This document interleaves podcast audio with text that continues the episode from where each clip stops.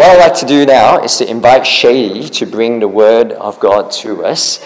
Now, Shady is the, um, the head of all the community managers. Uh, he's an impressive young man, uh, and I, every time I catch up with him, I'm just so inspired by some of his, um, the things that God has spoken to him around how to do ministry in the workplace and a pastoral heart and gift outside the four walls of the church. So why don't you give him a hand, and I'm going to pray, and then he'll bring the word to us. So he's a bit croaky today, uh, so we'll pray for his voice as well. So let me just pray. Lord God, we just want to thank you uh, just for your word. We thank you for your spirit that's here. We thank you for Shady, God, and we just pray that you will empower him, you will use him, that you will speak through his um, uh, losing voice but nonetheless that your voice be heard. In the name of Jesus. And everyone said, Amen. Amen. Amen. Laptop's the wrong way around.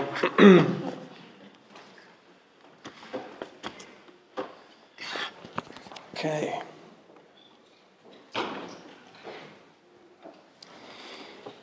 Good morning, everyone. It is a tremendous privilege and a great honor to be with you this morning.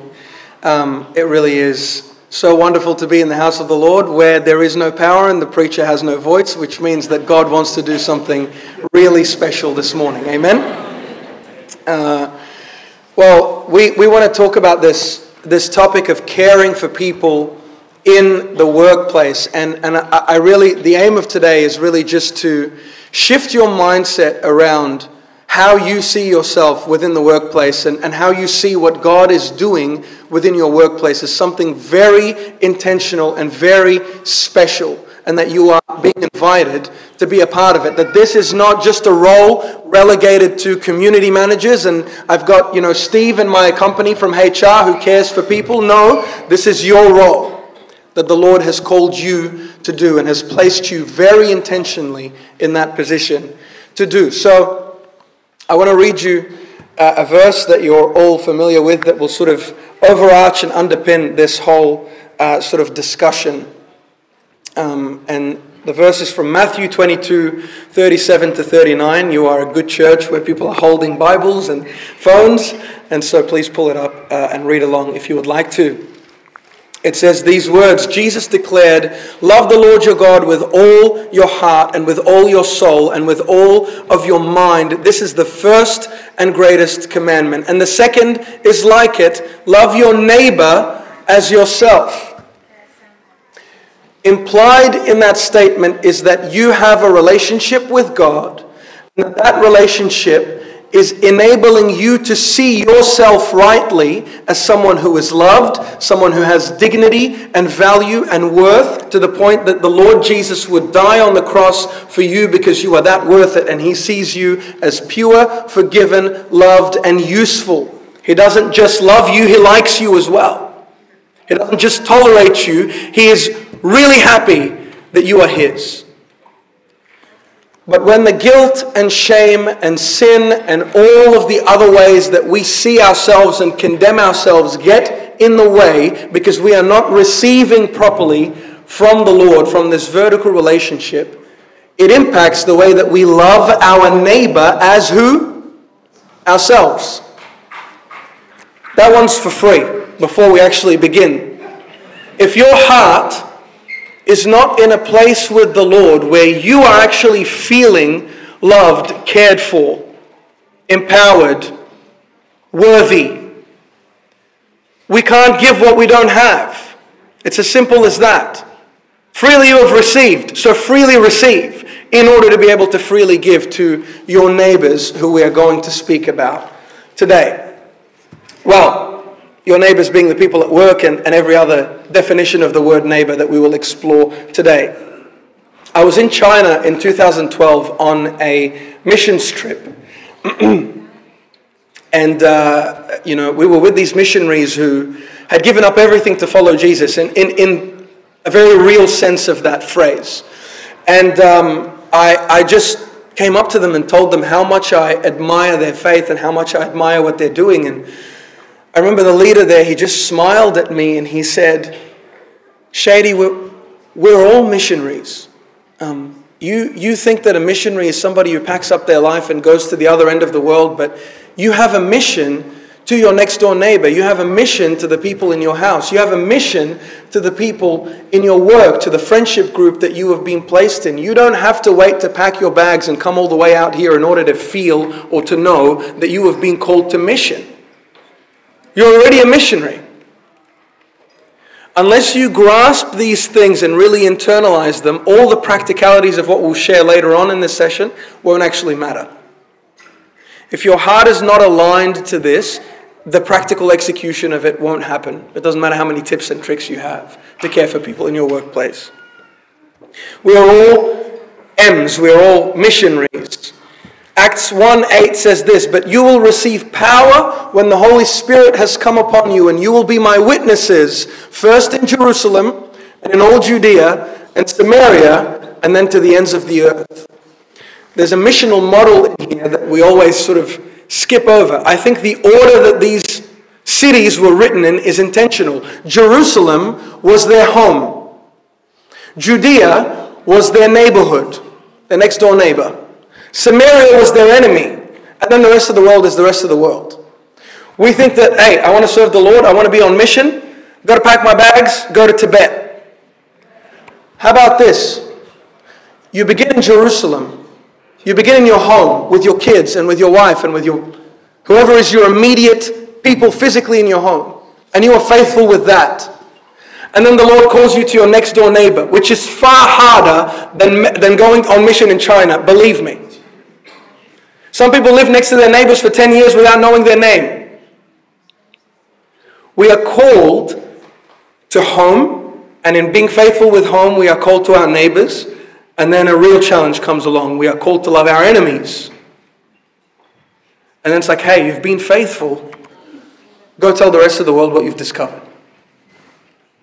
But we want to, we think that mission is, and so you might think this is about caring for people in your workplace. What does this have to do with mission? But we heard last week, I wasn't here, but you heard last week, your work is mission. And so it's important to recognize that this morning a famous theologian and philosopher named G.K. Chesterton, who I love reading, he said this, because we want to expand on this thought of who is our neighbor, right? Because that's who we're working alongside every day in a different context. They are also our neighbor. G.K. Chesterton said this We make our friends, we make our enemies, but God makes our next door neighbor. We make our friends, we make our enemies, but God makes our next door neighbor. Do you have any idea how profound the implications of that sentence are? It means that whoever you're sitting next to is not an accident. You had control over all these different aspects of your life, but God intentionally placed you where you are, next to a specific person that He also placed where you are. I was born in Cairo, Egypt.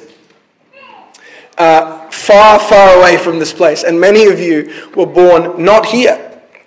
Um, and when I was 10 years old, um, my family migrated here, and then they didn't just migrate to anywhere here, they migrated specifically to Melbourne, and not anywhere in Melbourne. It was the suburb of Mulgrave, and not anywhere in Mulgrave. It was a particular court in a particular house next to another particular house where I met a friend who 10 years later I was able to preach the gospel to. Listen, none of this is random.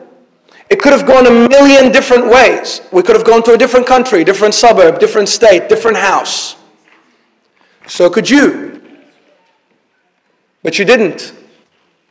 Because the Lord decreed that it would be so. And it's important for you to recognize that. You don't have the job that you have because your resume was the best one. Probably was. But did you ever think that the Lord placed you intentionally there?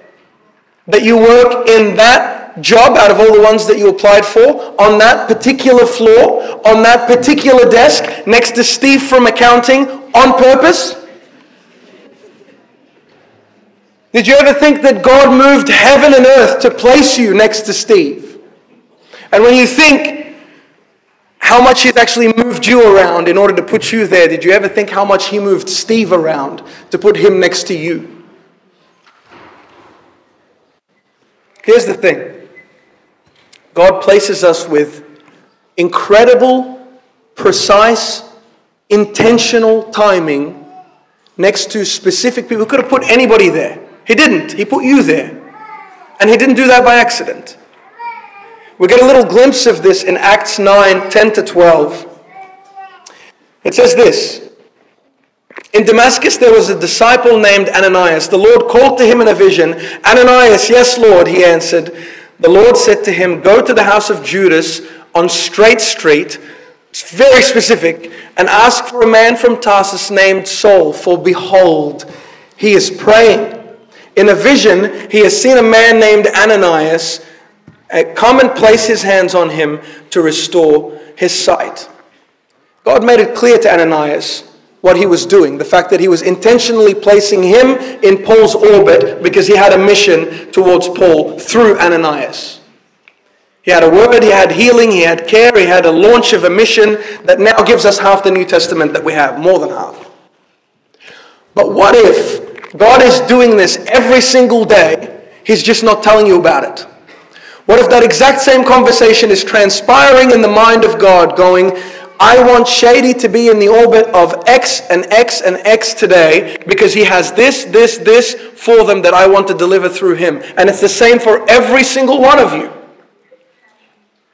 You have been placed very intentionally within the orbit of the people around you, sitting on the desk next to you in whatever job you happen to have. I want you to know it's not an accident that you are where you are. And unless you believe that, everything else that will come will not be relevant. That's the truth. Which begs the question why did God take such great pains to move heaven and earth in this cosmic dance to bring two people together? On this particular day, whatever day it happens to be. There was an Australian loneliness report, a survey that was done of Australians in 2018, the largest of its nature it was done on the topic of loneliness, which I think is a fascinating thing to study. Remember, this was 2018, so this, these stats are pre COVID. Pre COVID. Maybe you'll start to realize why God is moving heaven and earth to put you where you are once you hear these. 27% of Australians feel lonely for three or more days per week. One in four Australians experiences high levels of social interaction anxiety. 30% report never or rarely feeling part of a group of friends. 30%. Extrapolate that to the number of people in this room. One in three, one in three report that there is no one in their life who really understands them. One in three. And we've got a, a room here full of hundreds of people who know Jesus, who carry the joy of the Holy Spirit, the fruit of the Holy Spirit, who are called to befriend people in this world and to show them the love of Jesus. And here we see that they are starved of it. You are so needed in your workplace. You are so needed in your sporting club. You are so needed on your street. You are so needed everywhere you go. The world is desperate for what you have, desperate for it. So you're not going in thinking, oh, I'm going to get rejected. I'm going to. you're not. Statistically, you're not. People are desperate for what the Lord has to offer through you. And so we're talking about caring in the workplace. Really, a question should be well, why should I care? Let's be honest, let's start there. Why should I care? Well, the simple answer is because your father does. Your father does. There's a verse that I would read as a child, and I love this verse because of what I thought it meant. It didn't mean what I thought. Desires of your heart. So I'm like, okay, so if I delight myself in the Lord, He will give me the red Ferrari that I have a toy of. That's prosperity God. We're not, we're not about that here. Um, I, I, we're not about that here. Um, but delighting in yourself in the Lord, and He will give you the desires of your heart, is an incredibly profound verse for this reason. Delighting yourself in the Lord will mold your heart into His. You will begin to care for what He care, cares for, and you will begin to love what He loves. And as you are molded, your heart, your desires are become His. And so, when you do make requests out of the desires of your heart, they will actually be the desires of His heart. And so, He will happily grant them because He already wants to. Right? We get the, the, uh, the second sort of half of the coin um, in Matthew 6 21. Jesus, uh, sorry, 1 John 5 14. Don't go to Matthew 6 1. That's later. Now, this is the confidence that we have in Him that if we ask anything according to His will, He hears us. There's the New Testament version of that verse. As we go into these workplaces and we care, we care because God cares, and that's birthed out of our own individual relationships with Him. Father, I want what's on your heart to be on my heart. Break my heart for what breaks yours, we used to sing in the songs and delight my heart in what delights yours by the same token. Right? So, from how do I, or, or why should I care, to now how do I care? Well, to explore that question, why don't we just ask the reverse? How do you not care about something? Sometimes it's, you're too used to hearing it a certain way. Mixing it up is always fun. How do you not care about something? Well, you neglect it. You take no interest in it. You ignore it. You play it down, and finally, you let it pass completely from your mind. Joel said to me, and this is in my notes before he said it up here you will never influence what you don't love. Jesus says it a different way. Matthew 6:21 and here it is. Jesus says, "Where your treasure is, there your what? We're engaged this morning. There your heart will be also. Where your treasure is, there your heart will be also. I, I have, don't judge me for this, I have a, a fantasy football team on my phone. Some of you know what that is, some of you don't. But it's like you, you, you watch the soccer and you pick players before the game begins that you think will score or will perform well or whatever. Um, and these players play in England, they're a million miles from me the outcome of the game has absolutely zero bearing on my life, and yet I will stay awake till 1 and 2 in the morning to watch, to see if the player I chose scored a goal. And it's like, where you invest, you suddenly begin to care. Where you invest, you suddenly begin to care. Jesus' words hold true in simple, stupid things like fantasy football, and in very important things like loving your neighbor in the workplace. Have you taken the time to actually invest your time, your attention, your affection in Steve from accounting, who God has intentionally placed in the seat next to yours? So begin by allowing yourself to become curious. That's how you begin to care. Begin by becoming curious. That's how you begin to care. I wonder what's going on with Steve today. I wonder how his weekend was. I wonder how his night was. I wonder, ah, be curious. If you're curious, ask a question. That's what comes next. And a question will beget a conversation. And from a conversation, you will hear things that you should be praying for. And as you pray for them, you are sowing more into that little chest of Steve. And so when you come tomorrow, you'll be like, I want, just like the FPL team, I wonder how Steve went last night, or I wonder how he went with that thing, or with the surgery, or the, whatever it is. But now I'm invested. I'm invested. I have a dog in the fight. I want to know what's going on with Steve. Become curious. Ask a question. Start a conversation. Listen in that conversation and glean from it something that you can pray for, and then follow up and do it again and again and again and again. And watch what happens. And watch how closely Steve will get to you. By the way, if somebody really does work next to a Steve, they must be feeling mad conviction right now. um, but there's. take, it, take it as a sign. now, people ask all the time how do you define community? We're community managers. How do you define community? And so, uh, you know, if you ask a hundred different people, they'll give you a hundred different definitions of what community is. My personal one, I don't know if somebody else came up with it before me, but my personal one is community is common unity. It's in the name.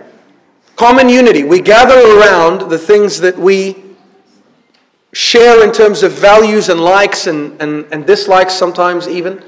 Um, but we, we kind of are floating on our own little islands until these little islands emerge of things that we share, and then we jump onto them together, and all of a sudden you have community. You have communion with one another over the things that we share, right? But this is an issue because people apply that definition in a, a way that's far too narrow. They think that I have something in common with someone if we like the same footy team, or if we speak the same language, or even if we share the same faith, or we come from the same place. All of those things, I want to say to you, are incredibly superficial. Really, Sheds? Yes, really. They're very superficial. Because if any of them are missing, you will give yourself the permission to withdraw from the relationship. You'll say, Well, we don't like the same footy team. We don't have the same faith. We don't come from the same place. You know what? I don't really have anything in common with this person. That's a lie. I'm just going to call that out right now. That's a lie. And it's limiting you from being able to interact with people, many people who God has placed in your life that transcend that view that you can be interacting with. And I want to explain to you what I mean by that. I want to read you a, a, passage from Genesis that you're all very familiar with, and I want to test this theory with you. Genesis 3 6 to 10 says this Listen intently and see what you can pick up from this. When the woman saw that the fruit of the tree was good for food and pleasing to the eye and also desirable for gaining wisdom, she took some and she ate it. She also gave some to her husband who was with her, and he ate it. Then the eyes of both of them were open, and they realized that they were naked. So they sewed fig leaves together and made coverings for themselves. Then the man and his wife heard the sound of the Lord as he was walking in the garden in the cool of the day, and they hid. But the Lord called to the man, Where are you? He answered, I heard you in the garden, and I was afraid because I was naked, so I hid. Step into Adam's shoes for a moment and answer these questions for me. What emotions can you identify in Adam in that moment? How do you think Adam is feeling? What has he expressed in his actions and in his words just there? Can you hear some fear? Can you hear any guilt? Can you hear any shame? Confusion? Maybe a little bit of resentment towards Eve starting this conversation with Satan? Who can identify those feelings in Adam? Genuinely, hands up. Who has ever experienced any of those feelings in their own lives? Fear, shame, guilt, hands up. Everyone in the room. So please explain to me how you, in 2023, in this building that's supposed to have electricity but doesn't for right now, right, can relate to someone six plus thousand years ago who bears, whose life bears absolutely no resemblance to yours whatsoever. Adam doesn't have an iPhone. He's never seen a computer. He's never ridden in a car. Never seen a plane. And yet, you and I can perfectly identify and understand exactly how this man from 6,000 years ago is feeling. We have no common ground with Adam whatsoever. Whatsoever, practically speaking, whatsoever. And yet we can fully relate to him. So we can relate to David in the Psalms. We can relate to Moses in the desert. We can relate to Paul in the upper room. We can relate, we can relate, we can relate. And that's the point. We can relate. We can relate. We don't have to like the same footy team in order to relate and to minister to people. It transcends that. And it does so because of this fundamental truth. We all came from the same manufacturer. And so we all have the same, what do you call it? The OS on your phone, the operating system. We all have the same operating system. It's this baseline thing that enables us to function the way that we do. So there are these hard coded things in us that are the same in every single human being, whether it's Adam 6,000 years ago or Steve, who sits next to you from accounting. It's exactly the same. And if you can interact with people based on those things, on those transcendent things that the Lord has put into the heart and soul of every human being, there will be nobody outside of your reach. Regardless of how much you think you have with them in common, because the fact that you have that with them in common, that they were also made in the image of God, intentionally woven together by Him. That will be enough. And here's what I mean by that. I feel like my eyebrows are going to leave my, my head. here's what I mean by that. Every single human being you have ever interacted with, whether they are a baby crying in the cot or an 80 year old, has the exact same set of needs. Every single one. And here they are. We all long for a sense of being deeply and truly known, loved, noticed, heard, understood, secure, supported, recognized, worthy. Can you identify with wanting all of those things for yourself? That really everything that you've ever done in your life is actually driven because of these. I want to do really, really well in my job or in my school or in my whatever because I want mom and dad to notice and to tell me that I'm a good boy or a good girl or that I. We are driven at core by these things. All this other stuff up here is superficial. This, this is how you connect to people. At this level. Because if you can connect to Adam in that passage, you can connect to Steve. You don't need to like the same footy team. I want to really hammer that point home. Tim Keller says this to be loved but not known is comforting but superficial. Think Brad Pitt. Like a million people will be screaming his name, but who really knows Brad Pitt, right? You might know the character, but do you really know the man? It's superficial, comforting that everybody kind of is speaking to me this way, but they don't really know who I am. Now, to be fully known and rejected, well, that's our deepest fear which is what keeps us at number one.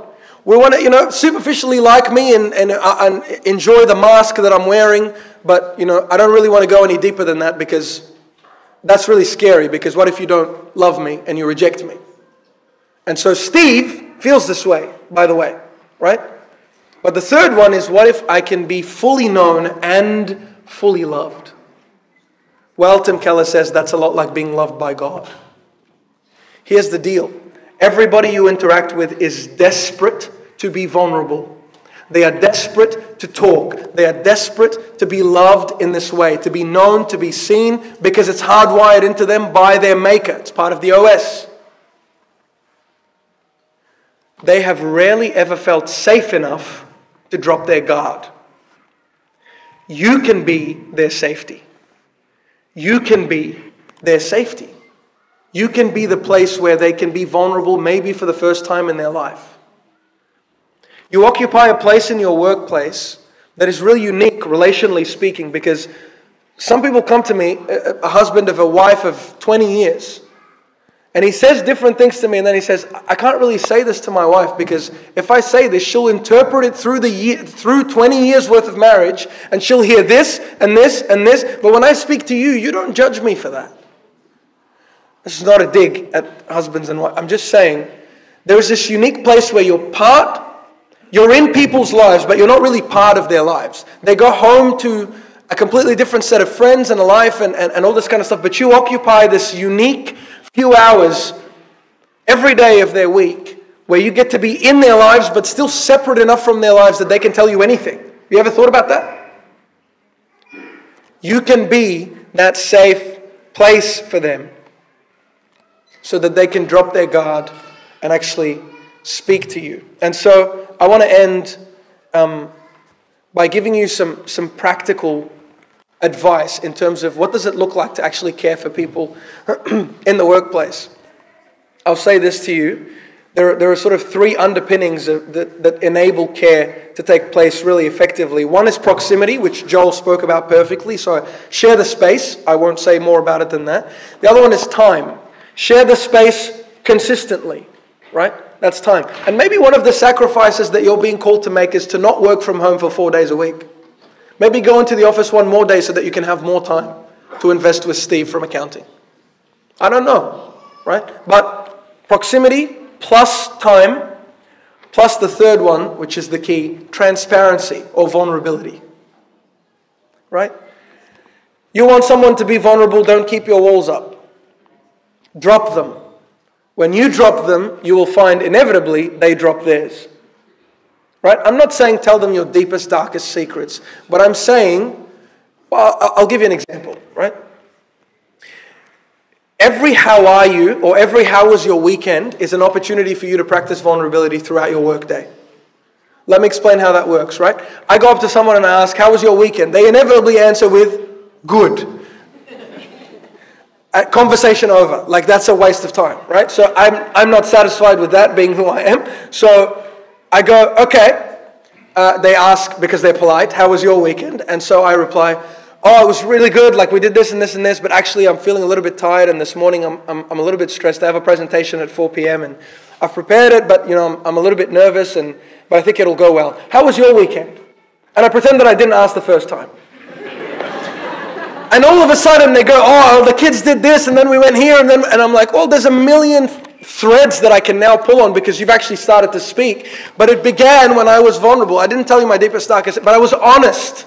I was honest with my weekend or my day or my night or how I'm feeling in this moment. I was honest, and that honesty is reciprocated. So use wisdom, but be vulnerable. And if you're vulnerable, they will be vulnerable back. Nine times out of ten, I've been doing this for a long time. I promise you, they'll be vulnerable back. Lead the conversation with questions.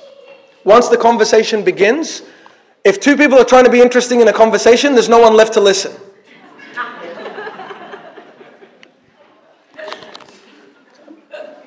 So listen, you be, you be the one that listens, okay? And when you hear something interesting, ask a question to draw out more. And if you draw out more, you will hear more, and then the conversation will Get deeper and deeper and deeper. And you will find more and more and more things to pray for so that you can invest. And then, as you're talking, after the conversation, take notes. Hey, he mentioned that he has a daughter. She's eight years old. Her name is Evie. She has a piano recital two weeks from now. Calendar app, piano recital for Evie two weeks from now. Ask Jeff about it. I can't keep track of the hundreds of people I talk to. I use my phone. And then when it comes up in whatever, two weeks' time, the following morning, I'll go to Jeff and I'll be like, hey, how was Evie's piano recital? And to him, it blows his mind because, like, Shads, you talk to hundreds of people, man. How do you remember that Evie has a, it's cool magic trick from his end, but from my end, it's, it's a really intentional way of caring. Because he feels like he's the only one in the room when I do that. You cared enough to ask. It's not even asking about me, it's asking about my daughter and her piano recital.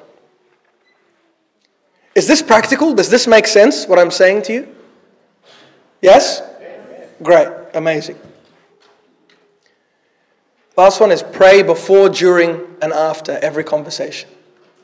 Just, just a quick, what, Lord, give me the wisdom. Lord, give me the strength. Lord, give me the empathy Lord, give me the energy to listen to this conversation, whatever it is. Pray during for wisdom, pray after for a heart to continue to care, and repeat this process day in and day out. Something that we say is we want to care for people, we want to be there for people 364 days of the year.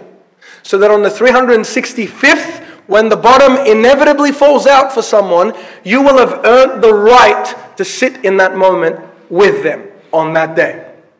Because you've demonstrated love 364 days a year. It's not random for you to then step into the 365th with confidence. And really, for them to invite you into that 365th. I want to just end with, I'm, finished. I just want to end with these encouragements. I'm aware that we've gone over time. I apologize. the care that you show opens the door for the good news. You know, Jesus addressed the practical, tangible needs of people before he said, Go and sin no more. Go and read the Gospels again. Hey, you're hungry? I'll feed you, then I'll preach. Hey, you're blind? I'll heal you, then I'll say, Go and sin no more. Hey, whatever it is, now he's Jesus, he could do things, right? So he saw what the need was, he addressed the need, and that opened the door to relationship, and from that relationship, the gospel could be preached. So don't neglect this bit and then just wait to give a tract. Care. Care, and that will open the door to relationship, and then you can say what you have to say. This next quote is a little bit, it's not crass, but it, it, it's, it's rough. So just take it in the spirit in which it was meant because it's one of the greatest encouragements to me when I heard it. The quote says this When God made his plan for your life, he factored in your stupidity. Amen. That is so encouraging to me. That because I feel so inadequate all of the time. I feel like I'm Lord, you put why me uh, how am I supposed to lead these people? How am I supposed to stand up here and say this? Or how am I supposed to go tomorrow and knowing how far short I fall of everything I've said to you this morning, go and do it again. But he says, I chose you on purpose. I know what you can and can't do, and I still chose you anyway. That goes for every single person in this room. He factored in your stupidity when He made the plan for your life. He knew where you would fall short, and He said, My grace is sufficient. My power is made perfect in weakness. So don't rob Him of the opportunity to show that grace, that power. So become curious, start a conversation, pray about what you heard, and repeat that process. Um, the Lord has, it says in Ephesians, that I believe Ephesians, the Lord has prepared good works for us in order that we should walk in them beforehand, before time. And I think of a father with a five year old son, and he prints out these little footsteps in the printer, and he cuts them all out, and he goes to his son's room at five in the morning before he wakes up, and he starts laying out these little footsteps from the bed all the way to the front door and then out to a great adventure if the son chooses to follow those little footsteps. And the footsteps and the path they lead on are new every single morning. You imagine if that's what the Father delights in doing every single morning, printing out these little footsteps, these little adventures that we get to pursue every day, with Steve next to us and many, many others for a lifetime that every day is new and different as we partner with Him. So I encourage you take heart. You are placed where you are on purpose. God can use you. He knows your shortcomings. He doesn't mind. He put you there on purpose. And that caring is such a practical exercise in showing the love of God to your neighbor. To your neighbor. I hope this encouraged you this morning. I just want to pray so that the team can take us away. Heavenly Father, we thank you so much that you love us so. Um, Lord, I pray that above all, we would get a glimpse today of how much you love us and how much you care for us in order that we may freely give from what we have freely received, Lord. Free our hearts to care, free our hearts to give the way that you would desire us to. In Jesus' precious name we pray. Amen.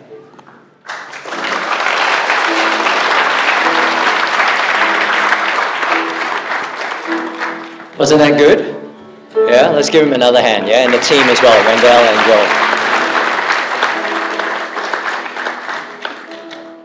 Um, I think there was so much there. And uh, what I want us to be able to do is have an opportunity to respond. Um, the verse that came to my mind as, as Shady was talking about, I hope that this gives you a new step as you go into your workplace. That you are not there by accident, but you start thinking, I'm there by appointment. Can I hear an amen? Everyone say together, I'm there by appointment. Ready? One, two, three. I'm there by appointment. It's not an accident, it's appointment. And in Acts chapter 17, this is what Paul says. For one human being, he created all races of people. He made them live throughout the whole earth. God himself fixed beforehand the exact times and the limits of the places they would live. Amen? He did this. Why? So that they would look for him and perhaps find him as they felt around for him. Yet God is not actually far from any one of us. Amen?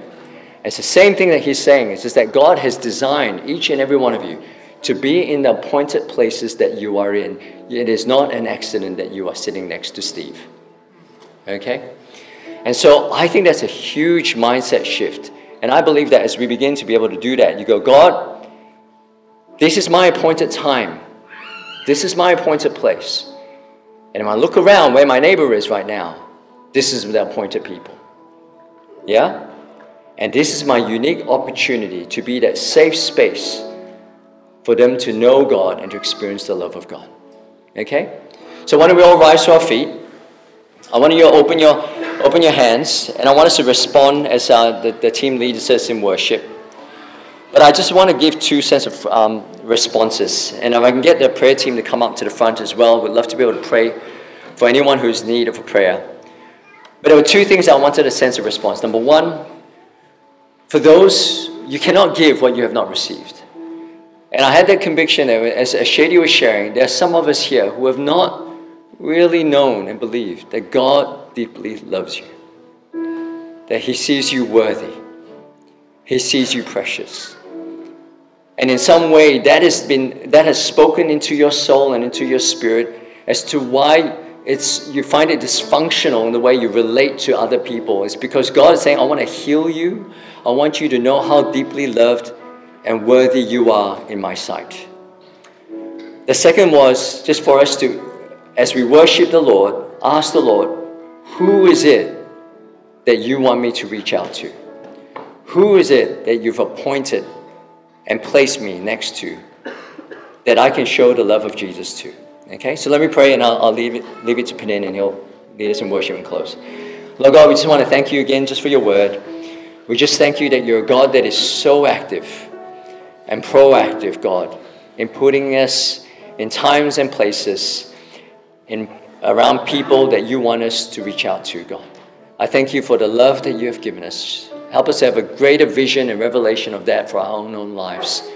So that as we love you with all our heart, we can love others as you have loved us. And so, Lord God, we just want to pray that you'll give each and every one of us a, a vision of someone that you have appointed for us to be able to manifest and show the love of Jesus to. In the name of Jesus, amen.